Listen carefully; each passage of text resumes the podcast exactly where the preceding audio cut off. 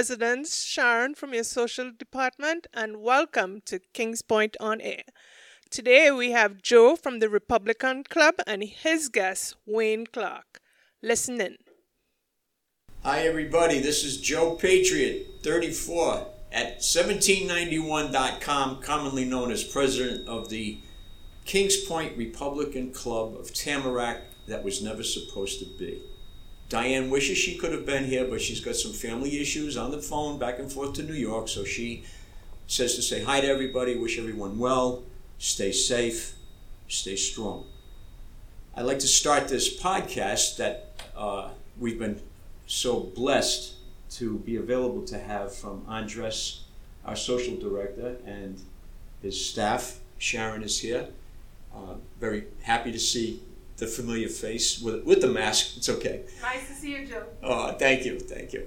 I want to start this podcast with the Pledge of Allegiance. And of course, if you don't have a flag in front of you, close your eyes and pretend that you have the biggest, most beautiful flag that you ever saw in front of you. And just repeat to yourself I pledge allegiance to the flag of the United States of America and to the republic for which it stands, one nation under God, indivisible, with liberty and justice for all. And with that, I want to introduce uh, a speaker. Uh, his name is Wayne Clark. He's running for Broward County Sheriff. He's a registered Republican. And uh, we're right in the middle of early voting, but uh, for those of you who intend on going to the polls uh, or haven't mailed in your ballot yet, uh, encourage you to uh, at least listen to Wayne with an open mind and uh, believe that he will be the supporter of our law and order president. So, with that, I would like to hand the mic over to Wayne Clark. Thank you, Joe. Uh, thank you, everyone that's listening and taking time out of your day to pay attention to the important aspects of what's going on in the world. My name is Wayne Clark, and I'm running for Broward County Sheriff in this 2020 election. I kicked off my campaign about 15 months ago, uh, primarily because of everything that was going on at the time. And since then, in the last 15 months, as we all know, the world has really changed dramatically. Uh, first and foremost, I am a Republican, have always been a Republican. Um, I grew up in, in a family in North Carolina, and my parents never talked politics. My parents were always instilling conservative values, and you know, I just identify more with the Republican Party for most of the things that I believe in. But I believe that first and foremost, safety is nonpartisan. If any of you leave your house today and you're driving down the road and you get pulled over, I certainly hope that no one asks you what your party affiliation is because truly safety is nonpartisan. I believe in community safety. A little bit about me um, I have a military background, I have a legal background, as well as a business background. I'm looking to bring my life experience, my life training, and my values to the Broward Sheriff's Office. Now more than ever, we need a true leader in the Broward Sheriff's Office that has integrity, honesty, and full and complete transparency. Uh, anyone that's paid any attention to what's going on in the Broward Sheriff's Office in the last few administrations will understand that it's time to bring someone in there to lead the agency and to guide the agency into making sure that the communities as a whole are safe. I want to make sure your community here in Kings Point is safe. I want to make sure that you're able to go shopping, that you're able to go to the movies, that you're able to go and visit family members without having to worry about crime in the community and the county. I want to make sure the entire county is safe. I'm looking to build BSO brand back and make it into an agency that the world looks up to and other agencies throughout the country can role model after. I, in looking at what's going on currently, um, it's it's vital that we have someone leading that agency that's looking to make sure that everyone is safe. I'm not looking to pander to one particular party. I'm not looking to pick one particular part of the county to only keep safe. I believe that we should have safety in all of the county and not just one aspect of it. In, in running for Broward Sheriff's Office, you have to understand what the agency truly is. The Broward Sheriff's Office is a billion dollar public safety agency. The actual place where main part of Broward Sheriff's Office is is called the Public Safety Building. If you look at Broward Sheriff's Office and see what it covers, it covers every part and aspect of Broward County, from the seaport to the airport to the Department of Detention, which are the jails, also law enforcement, fire, EMS, dispatch, which is 911 call service. It also covers mental health uh, programs and facilities throughout the county, as well as community service and community outreach programs. Broward Sheriff's Office needs a leader that can come and lead all aspects of that agency and not just one. Broward Sheriff's Office needs someone to come in there and run it more like a, a, large entity as opposed to just one particular aspect. Right now, we have law enforcement officers running the mental health aspect of Broward Sheriff's Office. I want to change that. I want to bring real mental health counselors and facilitators in there to be able to guide that part of the agency, to help the community. I believe that we need to bring stronger community health and mental health programs to the community as well as to the agency. I'm looking to broaden and build the mental health treatment and ability to analyze and see the individuals, the first responders of the agency, in a way to where they can have mental health counseling and training without having to be shamed or afraid of that. I want to do something similar to the community as well. I want to, I want to expand the mental health aspect of the community because you can have all the training in the world for active shooter training, active response training, but what I want to do for school safety is to try to prevent those horrific incidents to occurring prior to someone showing up at a school. I want to be proactive and not reactive.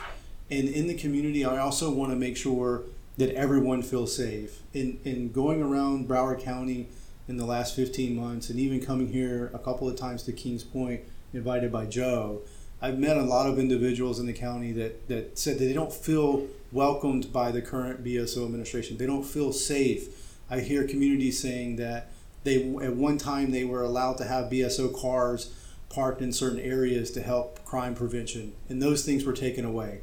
I want to bring those things back. I want to make sure that you at Kings Point know that we, the Broward Sheriff's Office, will be here for you if I'm the leader.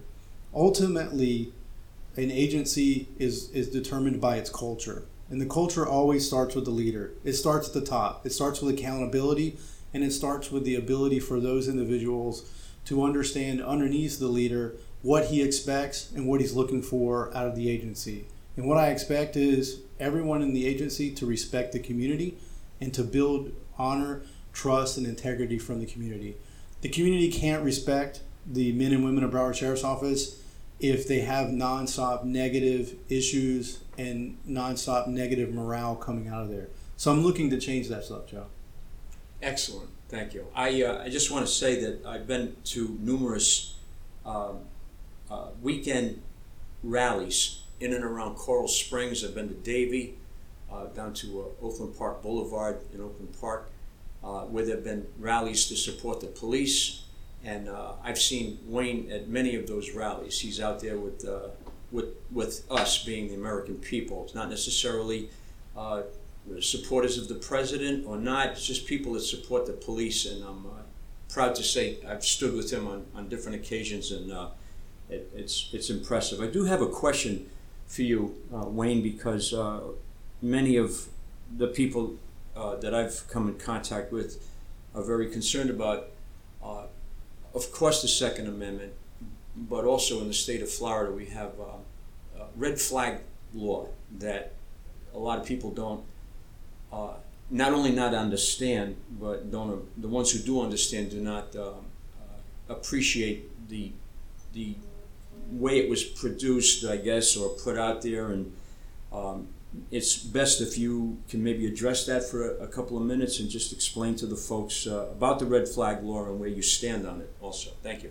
Sure, thanks, Joe. And and I'm a, first and foremost. Let me let me be very clear. I am very pro first responder pro police. Uh, I do not believe in whatsoever defunding the police. I do believe that there are ways that you can allocate a billion dollar budget to make the county safer. But as far as the movement to defund the police, police I'm 100% against it. With regard to the Second Amendment, Uh, I believe strongly in the Second Amendment. I'm ex military.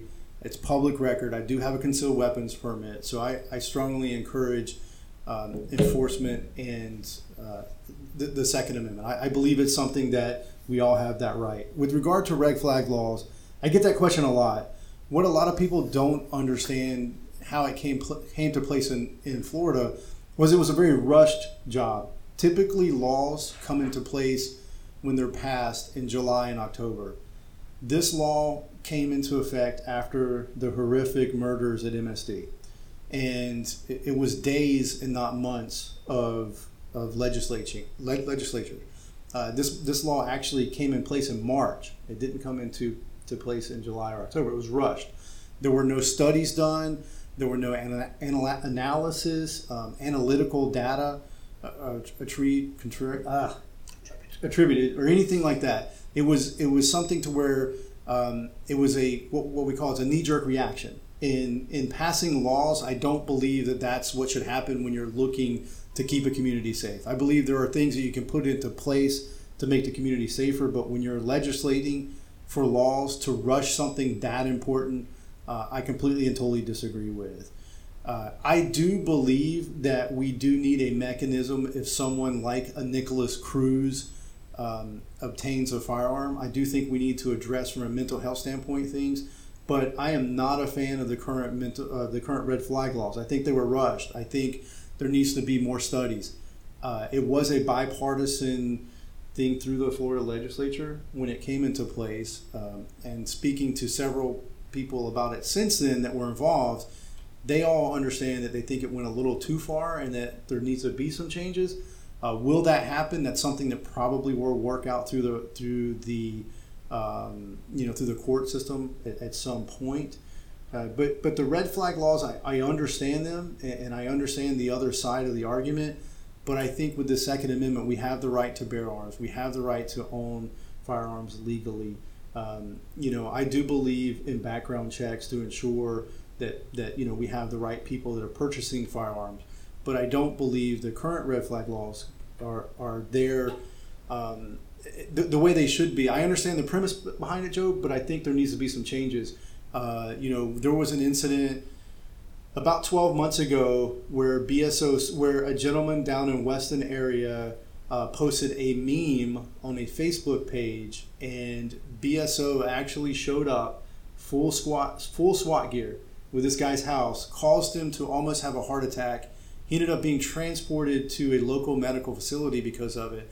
He, he was terrified for his life because he was terrified that he was going to get shot or murdered, um, all because he put a meme on the internet. And what ended up happening was the meme was put there um, in response to something that someone in Weston had said on, on a city council level.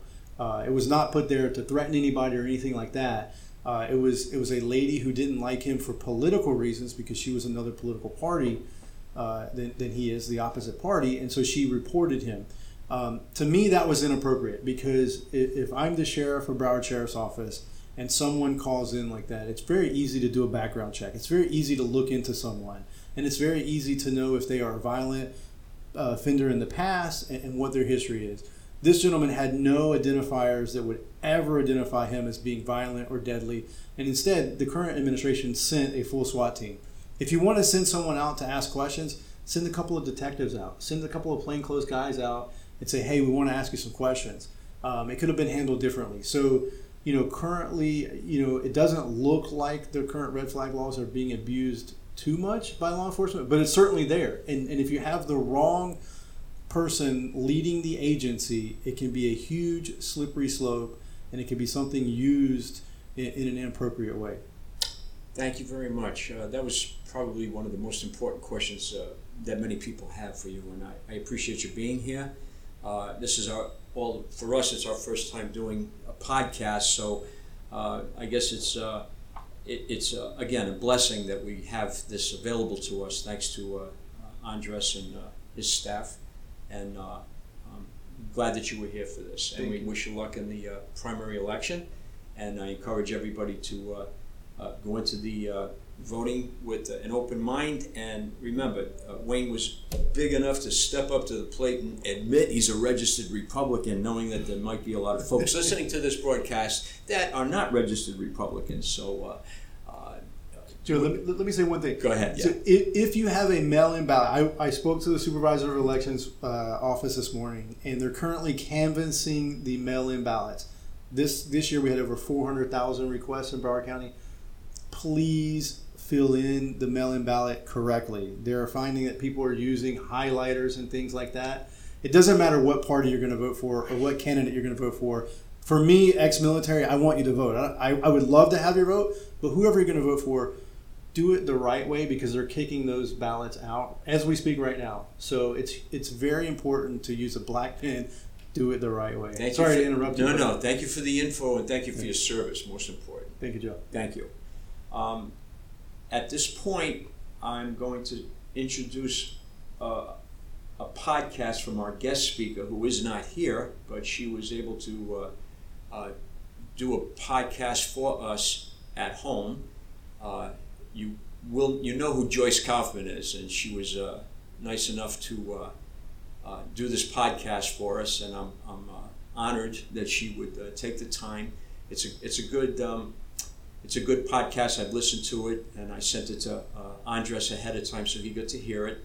Uh, and the title of her podcast was, uh, um, yeah, of course, it slips my mind at the moment, but it, it's not aimed at any one particular group. Um, for those of you who know Joyce, uh, she's a powerful speaker. She's been on the radio for over 30 years, and uh, she's quite a lady. And you can catch her weekdays on WFTL 850, 850 AM from 12 to 1, Monday through Friday.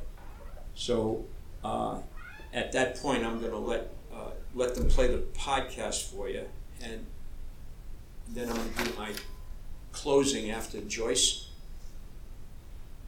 Well, let me start by thanking my friend Joe Duva and his wife and all of the people at Kings Point who have invited me back over and over again to speak. And a special thank you to Andre Gonzalez, who's making this podcast possible. Because, of course, with social distancing and all of the rest of these rules and regulations we are suddenly subjected to, the only way I can come to you is through this podcast. So I appreciate you taking the time to listen. And more importantly, I'd really appreciate you telling other people in your community to listen as well. Because I think there's a message for everybody in what I'm about to talk about. And I think that it's not a conservative only message, it's not a Republican message. It's, it's a message for all Americans. And it's important that we share these messages. Now is a really critical time in our history.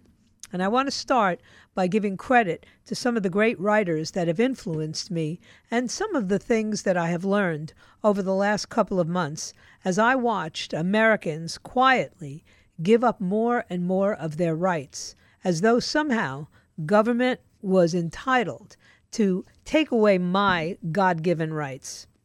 I want to tell you the story of a man named Jeslo Milocic. He was a future Nobel Prize winning poet who had just defected from Poland, and he began work in 1951 on a book called The Captive Mind. Even as Stalinist totalitarianism was tightening its grip on Eastern Europe, many Western European intellectuals were real excited about the brave new world of Soviet communism and looked at it as a model for overcoming bourgeois forces, which, in their view, had actually caused World War II.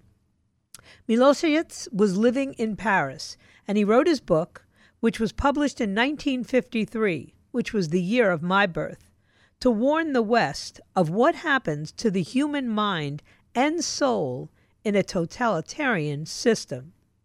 Milosevic knew from experience, having lived through the communist takeover, how totalitarianism strips men and women of their liberty, transforming them into affirmative cogs in service of the state and obliterating what had taken centuries of Western political development to achieve. Totalitarianism not only enslaved people physically, but it crippled their spirit. It did so by replacing ordinary human language, in which words signify things in the outside world, with ideologically sanctioned language, in which words signify the dominant party's ever changing ideas of what is and is not true. Since the death of George Floyd in Minneapolis, there have been protests all over the nation, which quickly turned into riots all over the nation. And now they've been hijacked by the neo Marxist left, morphing into an all out assault on American cities and institutions. This assault is underpinned by an audacious attempt to rewrite history that turns specific past events into weapons, not only to overpower political opponents, but also to recast all of American history as a litany of racial transgressions. The radicals have turned race into a lens through which to view the country's history, and not simply because they're obsessed with race. They've done so because it allows them to identify and separate those groups that deserve affirmation in their view and those that do not. What is taking place is the resegregation of America, the end point of which will be the rejection of everything the civil rights movement stood for. What is driving the radical protesters and rioters, who are enabled and manipulated by the digital intelligentsia and the press and an expanding segment of the political and business classes, is absolute sheer contempt for the freedom of anyone who fails to comport with their image of a just society. In authoritarian systems, those in power seek to proscribe certain forms of political speech and social activity. Totalitarians claim unconditional authority to reach deep into each person's conscience. They prescribe an interpretation of the world, and they dictate the language with which we citizens are then permitted to express that interpretation. A little bit like Orwellian 1984, don't you think? Authoritarian regimes leave largely untouched the private civic sphere of human activity. Totalitarians destroy traditional value systems and then they reorder the culture. That's why they're harder to overthrow. It's a poor name, progressivism, but it has inspired shrill demands to dismantle police forces and to destroy statues. And that's only a small manifestation of a massive project aimed at the re education of the American people. And the goal of this project is to negate the story of how the American Republic really came about and to replace it with a tale anchored exclusively in race categories and in narratives of oppression. The nature of this exercise, with its sledgehammer rhetoric, it obliterates complexities in favor of one dimensional, correct interpretations. That's as close to Marxist agitprop as anyone can get. So let me ask you a question. Why do you think American elites who might be expected to favor preserving the nation that has elevated them, why would they support the effort to dismantle it? Their thinking seems to be that the radicals destroying monuments and issuing wholesale denunciations of America's past are wreaking destruction on ordinary Americans and their history, not on the elites and their ideology. You see, today's elites, today's academics, today's Hollywood types, today's NBA basketball players, well, there's a rule do not believe that they have an obligation to serve the public. They only rule the public. And so they're not upset. They don't disapprove of college students toppling statues on federal land, mind you, or on looters raiding supermarkets. To criticize them would open you to the charge of populism, and of course, the big taboo racism. Yet, the elites are playing a very dangerous game right now. When you cancel things like historical and living figures alike, you increasingly mirror what happened under communism in the Soviet bloc, where the accusation, just the accusation of being out of step with the party, was enough to end one's career and nullify one's reputation. This is about much more than statues in history. Those who control the symbols of political discourse can dominate the culture, and they can control the collective consciousness. And if you doubt this, ask yourself why there has been so little backlash from ordinary, non elite Americans. It's because our sense of self has been progressively deconstructed. We feel in our bones the wrongness of the violence being visited on the nation, but we don't even have a language with which to speak against it. The resegregation of American society is undemocratic and it's un American. It envisions a social hierarchy based on your DNA. It also is incompatible with individual freedom and a constitutional government. And that's why you have this drive to overhaul the U.S. Constitution, to rewrite textbooks, and to restructure museums by race and sex quotas. Democracy cannot survive in a society in which winners and losers are adjudicated arbitrarily, according to criteria beyond their individual control. Any society that's built around the principle of skin color will n- become a case system in which accident, not merit, will allocate value and benefit. Civil society will be buried once and for all.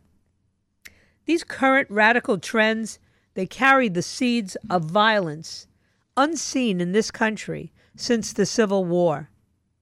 The activists we're watching now in Portland and in Seattle and in other American cities insist on the dominance of their ideological precepts, brooking no alternative. We're not allowed to debate. We're not allowed to show up on college campuses. Our books are not to be read. Our thoughts are not to be voiced. Such absolutism forces Americans away from the realm of political compromise into one of unrelenting axiology, with one side claiming that they've got the monopoly on virtue and decency, while the other is expect, accepted and expected to view its status as perpetually evil, and thus assume a permanent penitent stance for all the real and imagined misdeeds across history. That's right. I'm supposed to bow down and apologize for things I never did to people who didn't exist and who never knew me, including people who never suffered under things like Jim Crowism or under things like slavery. And I, of course, an immigrant family, never participated in those things. But somehow, because I'm white, I'm expected to bow down and say I'm sorry for something I never did. Only when the state creates a space for an unbiased debate over history can a discussion really take place, which won't be hindered by dogma or by uh, ideology. Only then can a society move towards a consensus on a shared understanding of its past and how its collective memory really should be shaped? We need to not forget the sins of the past, because once we do, we are destined to repeat them. The U.S. is roiled right now by spasms of violence and intolerance because government at all levels, from the public education systems to the states that allow universities to promulgate speech codes and safe places. For goodness sake, safe places? I thought we sent our young people to college so that they would learn how to debate, so they could wrestle with complex ideas, so they could become critical thinkers. And now we have to give them safe places where they won't be subjected to opinions that don't mirror the ones the professors believe. It's crazy. And court decisions that define constitutionally protected speech as, in effect, everything but political speech, well, it has abdicated its duty to protect the public space. Children are rampaging through the cities because all of the adults have left the room. We have ourselves to blame for this. We weren't paying attention. As a matter of fact, some of us were directly responsible for the demands that were placed on the effete intellectuals who became the professors that we either studied under or that we sent our children and grandchildren to study under, as if they somehow knew more than the rest of us, as if somehow their words mattered more than the words of a plumber or the words of a dancer or the words of an artist. As a matter of fact, art in and of itself has become censored at every turn. It's okay to graffiti obscene words and profanity on a federal building, but it's not a great idea to try and paint a painting of a religious icon. As a matter of fact, there are members of the BLM movement right now who say that all images of Jesus Christ and Madonna, uh, the Mother Mary, must be taken down because they are inappropriate and that they are culturally offensive to half of the people living in this country. I'd like to know which half. It must be the same half that's not going to church because they shut down most of the churches. It must be the same half who think it's okay to protest. You won't get COVID 19 at a protest. Oh, wait, wait a minute. Unless that protest is against government interference in your business or in your life, then you might get it. But if you're protesting anything that the elites agree with, well, then you're not going to catch it, are you? And if you're going to church to watch the former president, Barack Obama, turn a eulogy at a funeral for John Lewis into a political rally, that's okay. You won't get sick. But if you try to go to church and simply sing a few hymns and hear a pastor speak life into this very dead condition we find ourselves, well, then you could be vulnerable to the COVID 19 virus. Like somehow it knows the difference. America's in the throes of a destructive ideological experiment, subjected to a sweeping and increasingly state sanctioned reordering of our collective memory, with the increasingly totalitarian left given free rein to dominate public discourse. Milosevic, remember I started out with a poet, he died in 2004, and what he would see if he could see us now is an American mind bloated by a steady diet of identity politics and group grievance served up by ideologues in schools all across our nation. These ideologues have nearly succeeded in remaking our politics and our culture. And then they're reinforced by a media, for the most part, in thrall to groupthink, by credentialed bureaucrats, elected officials as well, and politicians who shaped in the monochrome factories of the intellectual uniformity that are America's institutions of higher learning. Thinking of sending that kid to Harvard or Yale or Stanford or Columbia? Yeah, I made that mistake, and I don't want you to make that mistake. Don't allow your children and grandchildren to be indoctrinated because the last few critical thinkers that are left did not come out of those institutions. American society is faced with a very stark binary choice. And I'm not talking about your gender. Being a non binary individual is a bunch of hooey. You were born either a male or a female. And even that they want to take away from us. They talk about science all the time. Oh, the Republicans are the party that's anti science.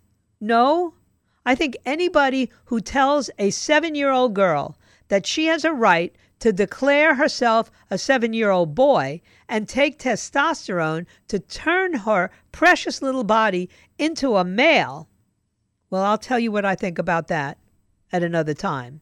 But trust me, we're faced with a stark binary choice, and it's not what gender we are. Either we push back against this unrelenting assault of the neo Marxist narrative, or we yield to the totalitarian impulse that's now in full view in politics. It's no longer okay to wait for the next election or to pin our hopes on some silent majority that will eventually stop the madness. There may not be such a majority. If there is, its members may no longer be able to articulate what they see unfolding around them. It's hard to call things by their real names in a society whose elites have insisted on calling looters and arsonists protesters, on calling national monuments symbols of racism, and the victims of looting and arson are the beneficiaries of white privilege. The challenge is massive, but it starts with the simple act of calling things by their proper names. I refuse to cede any more ground on these issues. I am no longer going to accept what the elites, in particular those in Hollywood, in the media, and in the political class, or that business class that has dominated the internet and decided what's free speech and what's fair speech, what's information and what's misinformation based on their ideological beliefs. It's time to fight back. It's time to push back. It's time to take their money from them. It's time for us to have a revolution of our own. It's not enough to meet at meetings and to grouse about the same things we've been grousing about for the last two decades. It's not enough to reject one class of politicians and embrace another class of politicians. It is time for us to take back the power. This country was designed so that the power was in the hands of the people, and the people were able to lead the political class that's why we're not a democracy. This is a republic. It means we are represented by elected officials that we choose. And if those elected officials go off to Tallahassee or to Washington, D.C., and don't deliver our wishes to the government, then we ought to rebuke them and unelect them. This business of putting people back in office decade after decade who don't deliver on the people's needs has got to stop. For years, I argued against term limits. I said the founding fathers gave us term limits. They're called elections. Until we got to this stage where I see that elections are won by the person with the deepest pockets and with the committee assignments.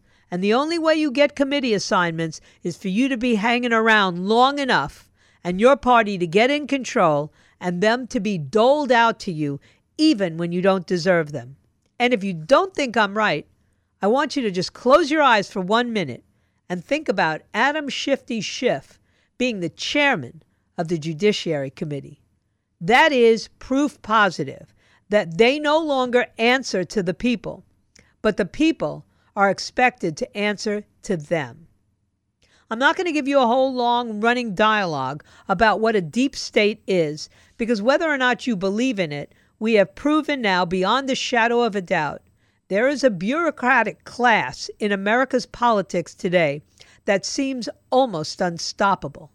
They get away with things that are absolutely unconstitutional. They are defended by the very office of the White House time and time again. And I'm talking about both the last president and even this current president, who tends to overlook the fact that there are people sitting in the DOJ right now who don't belong there. And there are people sitting in Congress right now who have been pardoned and excused of the worst crimes possible. First and foremost, abusing the public trust, spending the public's money in ways that they had no business doing. Right now, we continue to build up trillions and trillions and trillions of dollars worth of debt. Debt that we'll never have to pay. That's debt that our children and grandchildren are going to have to pay. And that's under my favorite president that that's taking place. And we're no longer kicking the road down or, or kicking the can down the road. We have run out of road. We're now just kicking the can.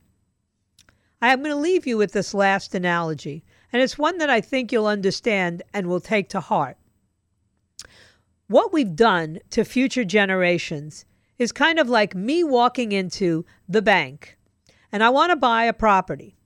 And I say to the bank manager or the loan officer that I want to buy XYZ property for $5 million.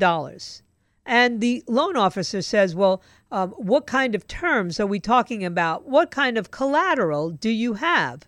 And I say, Oh, well, wait a second. I have no intention of actually paying back this loan. If you look over my shoulder, you'll see my son Derek and my daughter Jenya and my grandchildren. They're going to pay it back. They're going to be the ones that are going to be saddled with the payment of this loan. Do you think for one moment that that loan officer is going to give me the five or five hundred million dollars I need? You bet he's not going to. We cannot continue to go to the Federal Reserve and to go to the elected officials and tell them to keep spending money that we don't have and that our children and grandchildren will be responsible for it. It's not just irresponsible, it's absolutely un American.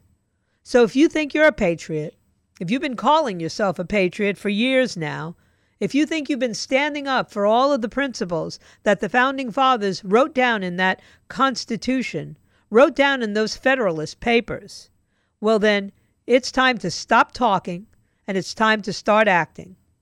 This may be the last election where you have a choice.